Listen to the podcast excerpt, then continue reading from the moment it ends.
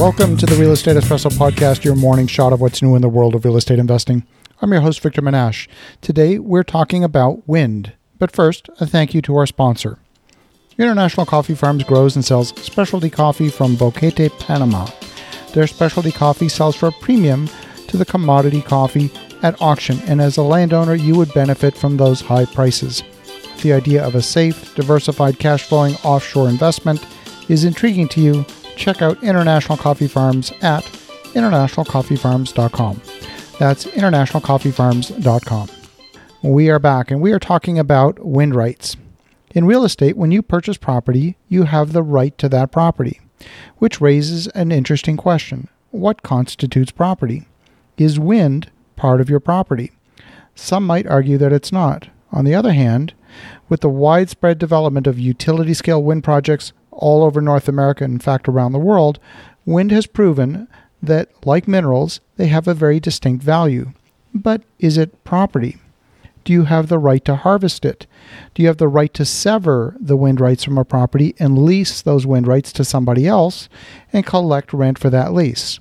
One concept in law is that something can be classified as property once the marketplace assigns value to that thing. Against that definition, wind could be considered property. This is a relatively new area in law, and frankly, the courts have not fully tested all of the aspects of wind and wind rights. It's fair to say that the treatment of wind rights is going to vary from state to state and province to province, and this is because the land title system is governed at the state and provincial level, not the federal level in most jurisdictions. And that raises all kinds of interesting questions. For example, if your neighbor erects a structure that disrupts winds on your property, can you seek damages from your neighbor?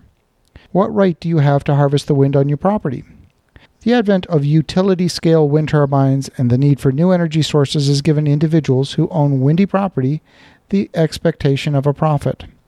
The surface owner holds the rights to that wind has its basis in British common law. At the root of this is a phrase in Latin that means to whomever the soil belongs, it is theirs up to the sky and down to the depths. The big question is whether the wind rights can be severed from the surface rights. There's lots of legal precedents to sever mineral rights from surface rights. Many oil wells around North America were developed as a direct result of mineral rights being severed and either sold or leased to an oil exploration company. When a developer talks with a landowner to construct a wind turbine, they enter into a contract that gives the developer various rights.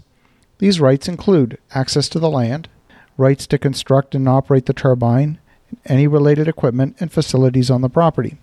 Of course, the developers also granted rights to the wind resources on the property. The landowner has the ability to grant all of these rights to the developer since he owns the surface rights.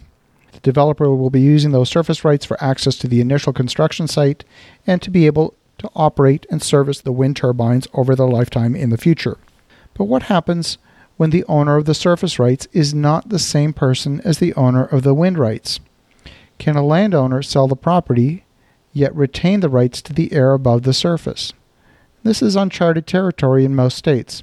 Several states have passed statutes prohibiting the severance of wind rights or wind interest from the surface Another issue that arises has to do with binding the landowner, who owns the surface right, into non interfering covenants. And what that means is the landowner may be barred from constructing buildings or planting trees or doing anything that would interfere with future wind energy development.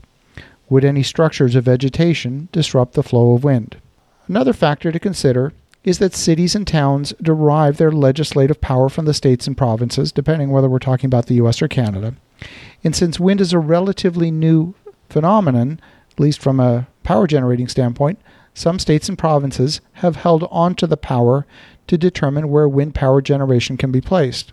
That means that certain towns that maintain the right to issue building permits and have control over land use through the zoning process don't even have a say on where wind turbines can be placed.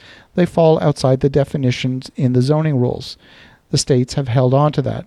This too is an area where the legal system and the rules are going to need to catch up with the newer technology. As you're thinking about this and wondering whether wind factors into a piece of property that you're potentially looking to acquire, turn off the air conditioner, open your windows, and enjoy the fresh summer breeze. We'll talk to you again tomorrow.